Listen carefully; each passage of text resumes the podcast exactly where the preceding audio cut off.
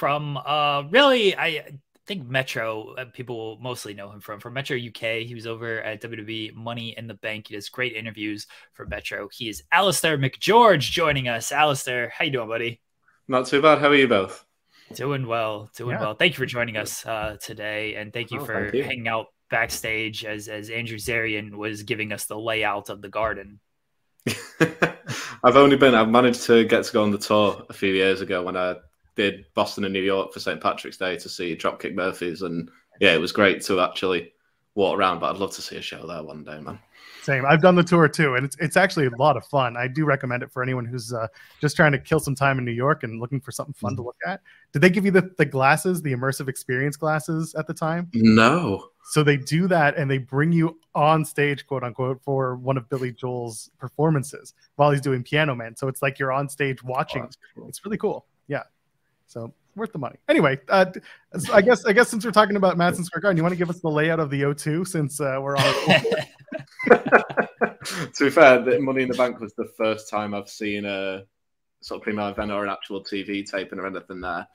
Um, and yeah, it seemed to go really well. The crowd was hot. It was, I think, the right size for it. I do prefer, I guess, slightly smaller shows. It's the same for gigs as well, where the noise kind of carries a lot better. And yeah, I thought it suited really well for both nights. Like I said, I don't know how it came across on TV, but it seemed electric at least being there yeah, no, you can ask hundred people and they'll all give you the same answer. It was ha- it was loud, it was hot, it was good, and uh, yeah, the UK came to uh, came to have a lot of fun at those two shows. Yeah, that's it. it. The whole like no, sorry, go on, Jeremy. Oh, I was going to ask a question. You you please give the give the UK experience. It just yeah, there was a real buzz around it. Um, thankfully, sort of around the same. I wasn't sure if it'd carry as well as it did at Clash at the Castle, where Cardiff is a lot smaller. Everything was about a 50 minute walk. So it felt like the entire city was there for that. Um, but thankfully, the O2, with kind of the mall sort of areas they've got around it, still carried that kind of atmosphere that everywhere you were looking, especially get heading into the arena, it was just electric. So. I want to talk about this idea of WrestleMania in London because John Cena was out there pushing this. I saw you wrote uh, about going to Undertaker's show, which I have questions mm. about as well. And he also was like, Yeah, WrestleMania in London. Let's do this. How feasible, realistic do we think this actually is? I'd love to say amazingly. Um, it'd be great to get one over here. Like I, th- I do think things like Clash of the Castle and the way Money in the Bank went will have changed sort of the likelihood in terms of WWE and how they look at it, because um, it's clear these things are a success and the time zones don't necessarily matter quite as much. But there is the whole thing that WWE wants to be paid for these things, and I know sort of Naren was saying it last week when you were chatting to her. It's that whether London and the UK would pay for that to come to London, where they're not exactly in need of the tourism boom from it. So it's hard to say, but they sort of the coverage around Money in the Bank shows that there is the interest. Obviously, the BBC did a bit of coverage on the WrestleMania rumors. Um, Damien Priest, the morning after Money in the Bank, was on a show we've got over here, Sunday Brunch, sort of a lifestyle cooking kind of chat show. Um, so they were getting all sort of the mainstream coverage from it. So the appetite's clearly there. It's just, I guess it'll come down to the money, I suppose. Wait, did Damien Priest cook anything on that show? Yeah. so unfortunately, I had a lot on this week, and I've not seen him on it, but I know he was there. He was there, sort of briefcase on the sofa, looking all chilled, and yes. I would love to watch that go down. him just trying to, him just trying to cook. I don't even care what. Just this is how. They still need to do that. Like Sami Zayn is obsessed with um, Great British Bake Off. I know he said in so many interviews with me how desperate he is to get on. Like they do a celebrity special once a year to raise money for sort of cancer charities, and it'd be. So, he's told me he can't bake at all, but just having him on there and doing that kind of special. I know they used to do the weakest link back in the day with like Kane in his mask stood behind this podium asking pop culture questions and like stuff like that would be great. And he'd win the damn thing. he definitely should. That's the problem with it. Uh, I wanted to I wanted to ask uh, because Naren said that uh, well while she was putting you over and Alex McCarthy, uh, did you get your own bus for the media tour? Because uh, that seemed to be a thing. Unfortunately, I didn't. That seems to be people who were doing lots of video content, and I had only decided over WrestleMania weekend this year that oh maybe I should take a tripod, and have a sort of very old iPhone, which the Miz completely roasted me for while we were there getting ready for the interview, asking if my wireless mics would connect and all of this. So I think maybe Money in the Bank came too soon for me getting the bus treatment. You just got to just punch Alex McCarthy and steal his bus. It's fine. You can take McCarthy. He's. I mean, I'm not I sure he looks, him. He's getting jacked now, though. Oh, he's so jacked. I he's got to get tested. I don't know if he's passing a USADA test. Honestly, that's what I worry about with McCarthy. You see that um, photo of him with Omos? Come on, man. Something's going on he's jacked. It's honestly upsetting how how how big he is and how in shape he is. I I tell people to punch him, and I'm like, you're probably I'm probably just getting you beat up, and I'm sorry for that that I'm trying to do that to you. We've had things. We've both got some of the same shirts, and the sometimes at junkets we've turned up almost wearing the same thing, and it's like I will look like his ventriloquist dummy if we stand near each other in any of the same stuff. Like it's not a good look. So I don't fancy my chances punching him in the face. Uh, the the Undertaker's one dead man show. Tell tell us about Hmm. this because it's not like recorded from what I've seen. I've never seen. It seems like it's only a live experience, and I've heard I've heard people who like really enjoy it, who are you know maybe ca- more casual wrestling fans haven't heard these stories a million times, and then the people who have, it's like oh, okay, you don't get like anything too new. You are deep in in wrestling. You you've interviewed the Undertaker. I'm, I'm pretty sure. So like Mm. you've I'm sure you've heard maybe a lot of these stories, but like being there, what was that actual show like? I thought it was great. Like, yeah, I did interview him um, about six, seven weeks ago, and to be honest, with some of the stuff, I tried to get some stories about him being in the UK and sort of asked for his wildest drunken night out away from the ring, and he was very coy on those and said, you know, you'll find out on the show.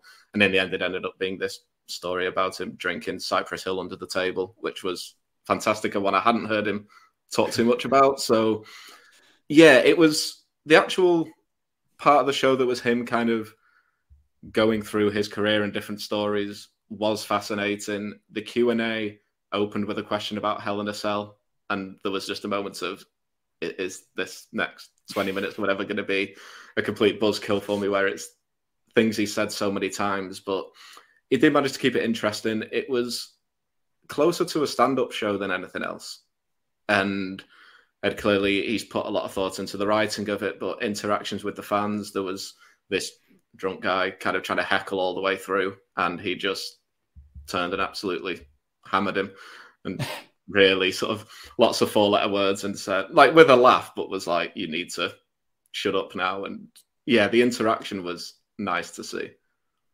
It's interesting. It's a very different uh, take from others that I've heard when Taker was early in his in his show, where he was still trying to get his legs under him and, and understand like what this is because it's not a 90 minute promo or a 60 minute promo. Yeah. There's a little more interaction. So it's good to see, better or worse in this case, uh, that he has at least some interaction with the crowd or at least engages them a little bit more by the sounds of it. Yeah, it definitely like I wasn't sure how it'd go because yeah, I'd kind of read things about it being very much a sort of not quite a spoken word show, but that kind of thing going through his career and all of that. But yeah, he did manage to joke with the fans, like with him mentioning WrestleMania was because people started chanting about it at the beginning, and he sort of took a bit of an aside, and yeah, he seemed sort of quite comfortable with it. Even if he was going off on tangents, he brought it back to where he was going before and wasn't losing his place. And yeah, it seems like he's getting very confident with it. I want to get your thoughts on uh, going back to press junkets and going to these events and things. Um, I've had the experience of, of sitting in the the press conferences for for WWE shows and an AEW show, uh, and I was asked this question yesterday, and I want to ask this to you: How do you navigate that kayfabe vortex world of a post show press conference, whether it's WWE, AEW, whatever it is? I try to avoid kayfabe absolutely where possible. Um, just because, and WWE know this too, or AEW, whoever you're there with, that you're there to do a job, especially with it being the Metro, which, you know, with a more mainstream outlet, it's the angle we should be going for for the more true life stories and, you know, being sat there and, you know, in the last junket, getting to, not the last junket, sorry, the press conference asking Triple H about WrestleMania because it's the questions you should be asking about. and he's open to that kind of thing when he's been asked about I think it was after WrestleMania when Cody Rhodes got brought up, and I think it was you know a discussion of how he balances, um, you know, the stories he has in his mind compared to the crowd suddenly getting behind someone. And I think that's the kind of line you have to go in. Like there's some, I think it depends what you're going for. If you're going for sort of video content, that kind of thing, playing at kayfabe will get you some good clips, especially people like Pretty Deadly, LA Knight, The Miz. But I do prefer to kind of avoid kayfabe where possible and yeah, try and get a bit more into the, the people themselves. Very important question because Joel buried everyone who wore a wrestling shirt. So when oh, we want to talk about etiquette, like how do you feel if somebody wears like a WWE shirt as a as a member of the press or an AEW shirt? Yeah, I wouldn't want to sort of slag anyone off for what they're doing for while they're there, but like me personally, I prefer not to. But then saying that at the junket, I had a sort of designer shirt with Mysterio masks on it, but it wasn't quite as obvious a bold sort of wrestling t-shirt kind of thing. Um, but it's things like for the junket. Um, this time I had a Sami Zayn t-shirt on underneath a shirt that was buttoned up to make sure that while I was walking around afterwards and wasn't doing work, I was kind of relaxed and everything. But for the actual junket, it was very much covered up and looking a bit more professional. And I just think, yeah, especially if you're going to be on camera and things as well, it's important, and you do want to look like a professional.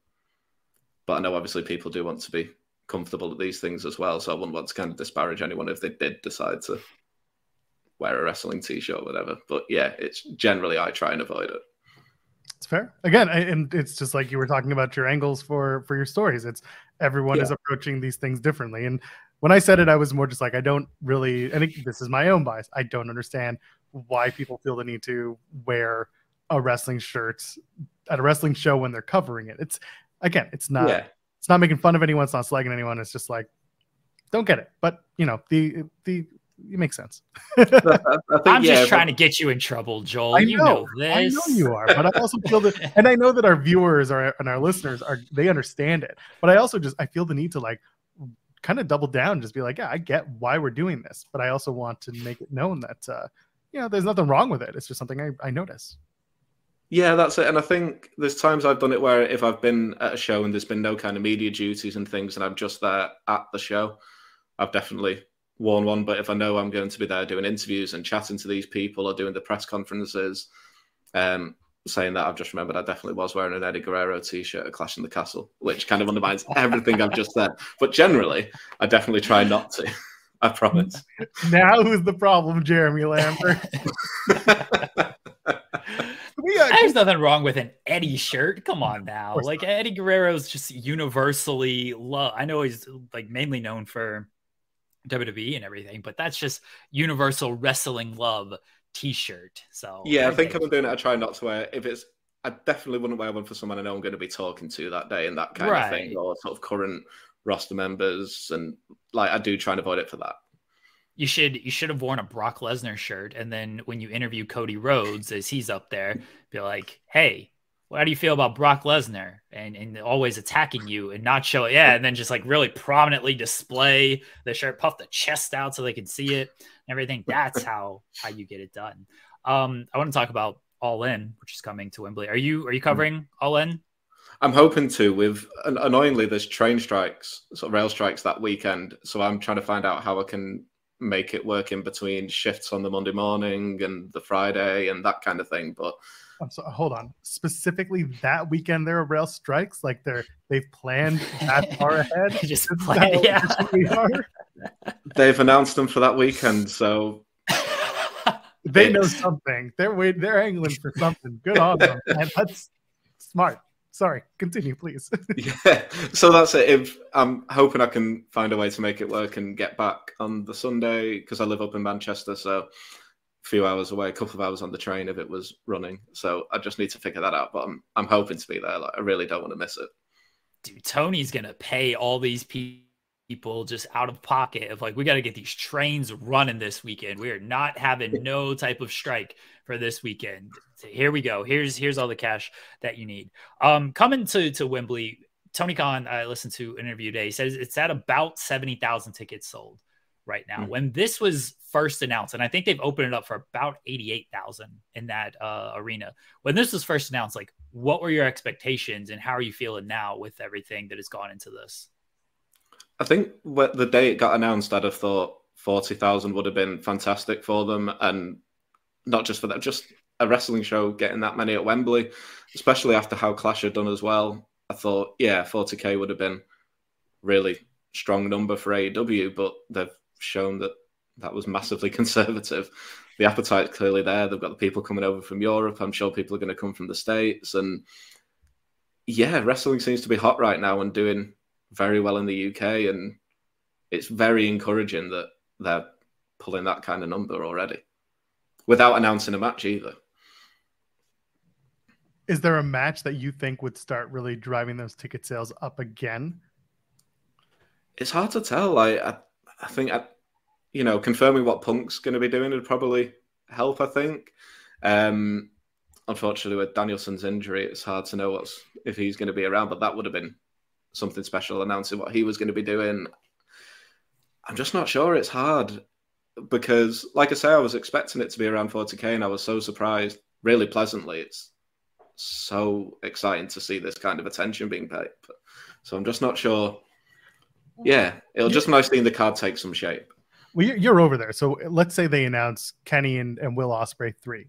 Is Kenny uh, not Kenny? Well, Kenny too, but is Will Ospreay in the eyes of UK wrestling fans uh, a big enough name to be facing Kenny Omega to start moving those tickets? In your opinion?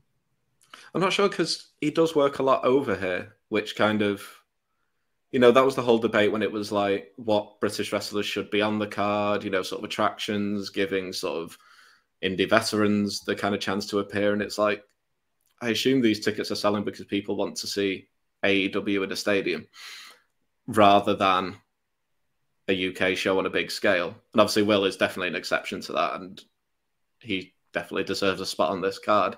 And him and Kenny doing it there would be a fantastic get for them.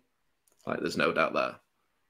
Is a Goldberg match going to to push this to to ninety thousand? I don't know how big Goldberg is in England. We we talked about it uh like a month ago at this point. Like Goldberg really hadn't worked a whole lot in England. He did that one tour with WCW, but this was of course two decades ago, almost three decades ago um at this point. But like is a Goldberg match big enough. Sting said he's not going to retire at Wembley. He hmm. said he's still got a little bit left, but at he's, Goldberg, is he, is he to, selling out this building? Sting's got to go to Israel after that. Yeah, true. Very true.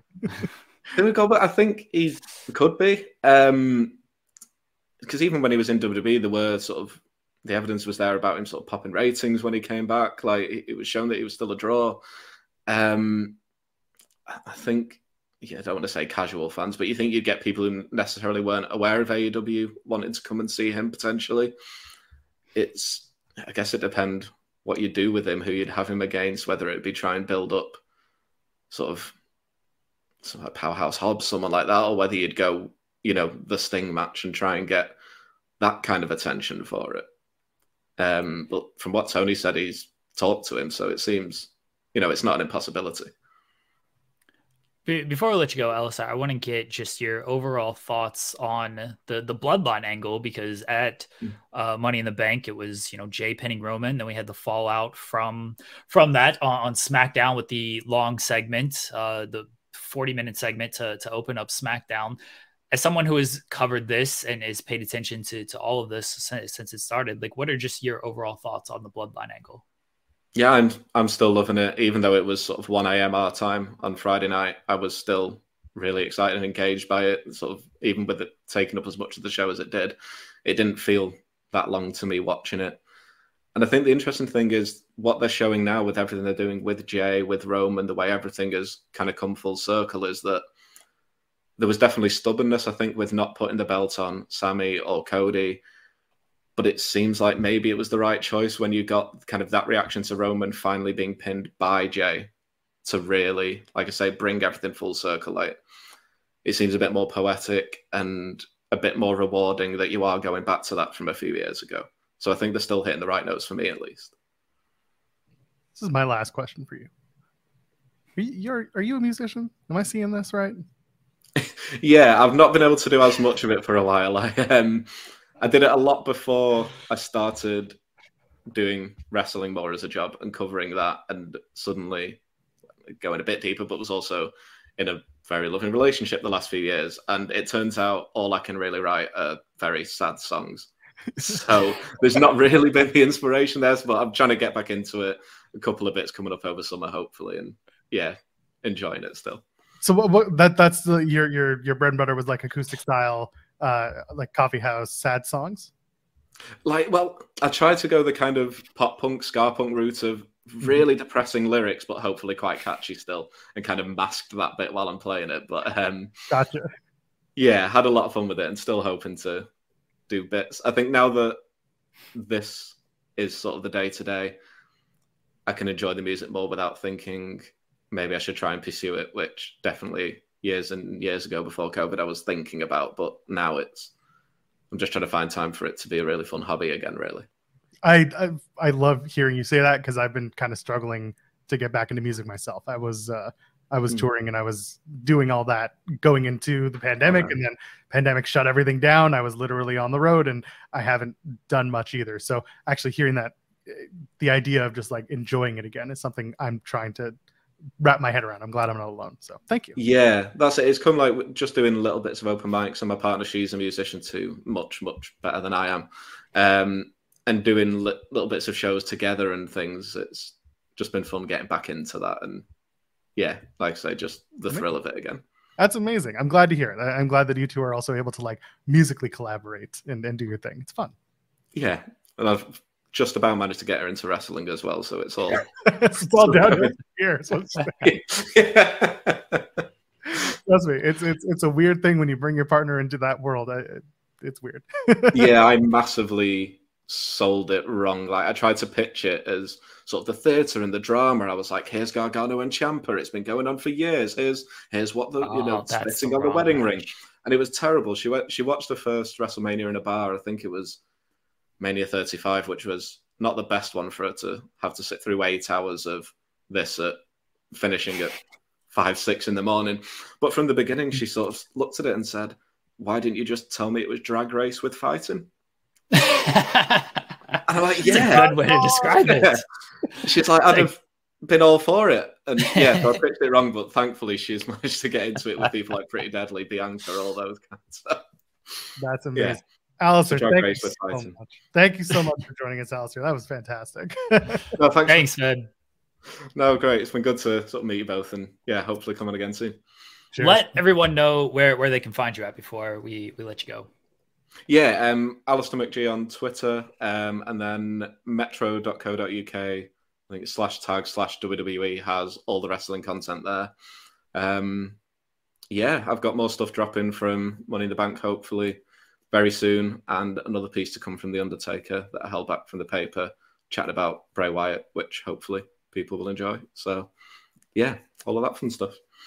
Wonderful. I, I have finally learned how to spell your name correctly uh, when I write articles because I, I know I've tweeted this, but like I always typed Alistair McGregor because I was typing Conor McGregor so much. I would always just do Alistair McGregor and I'd catch it. I'd know I'd do it like, oh, here comes the mistake. And like I'd fix it. But now I'm not typing that guy's name as much anymore because it just doesn't do anything. So I've, I've, uh, I, I, get McGeorge on the first type now, and I'm very proud of myself. But so that's impressive, was, yeah.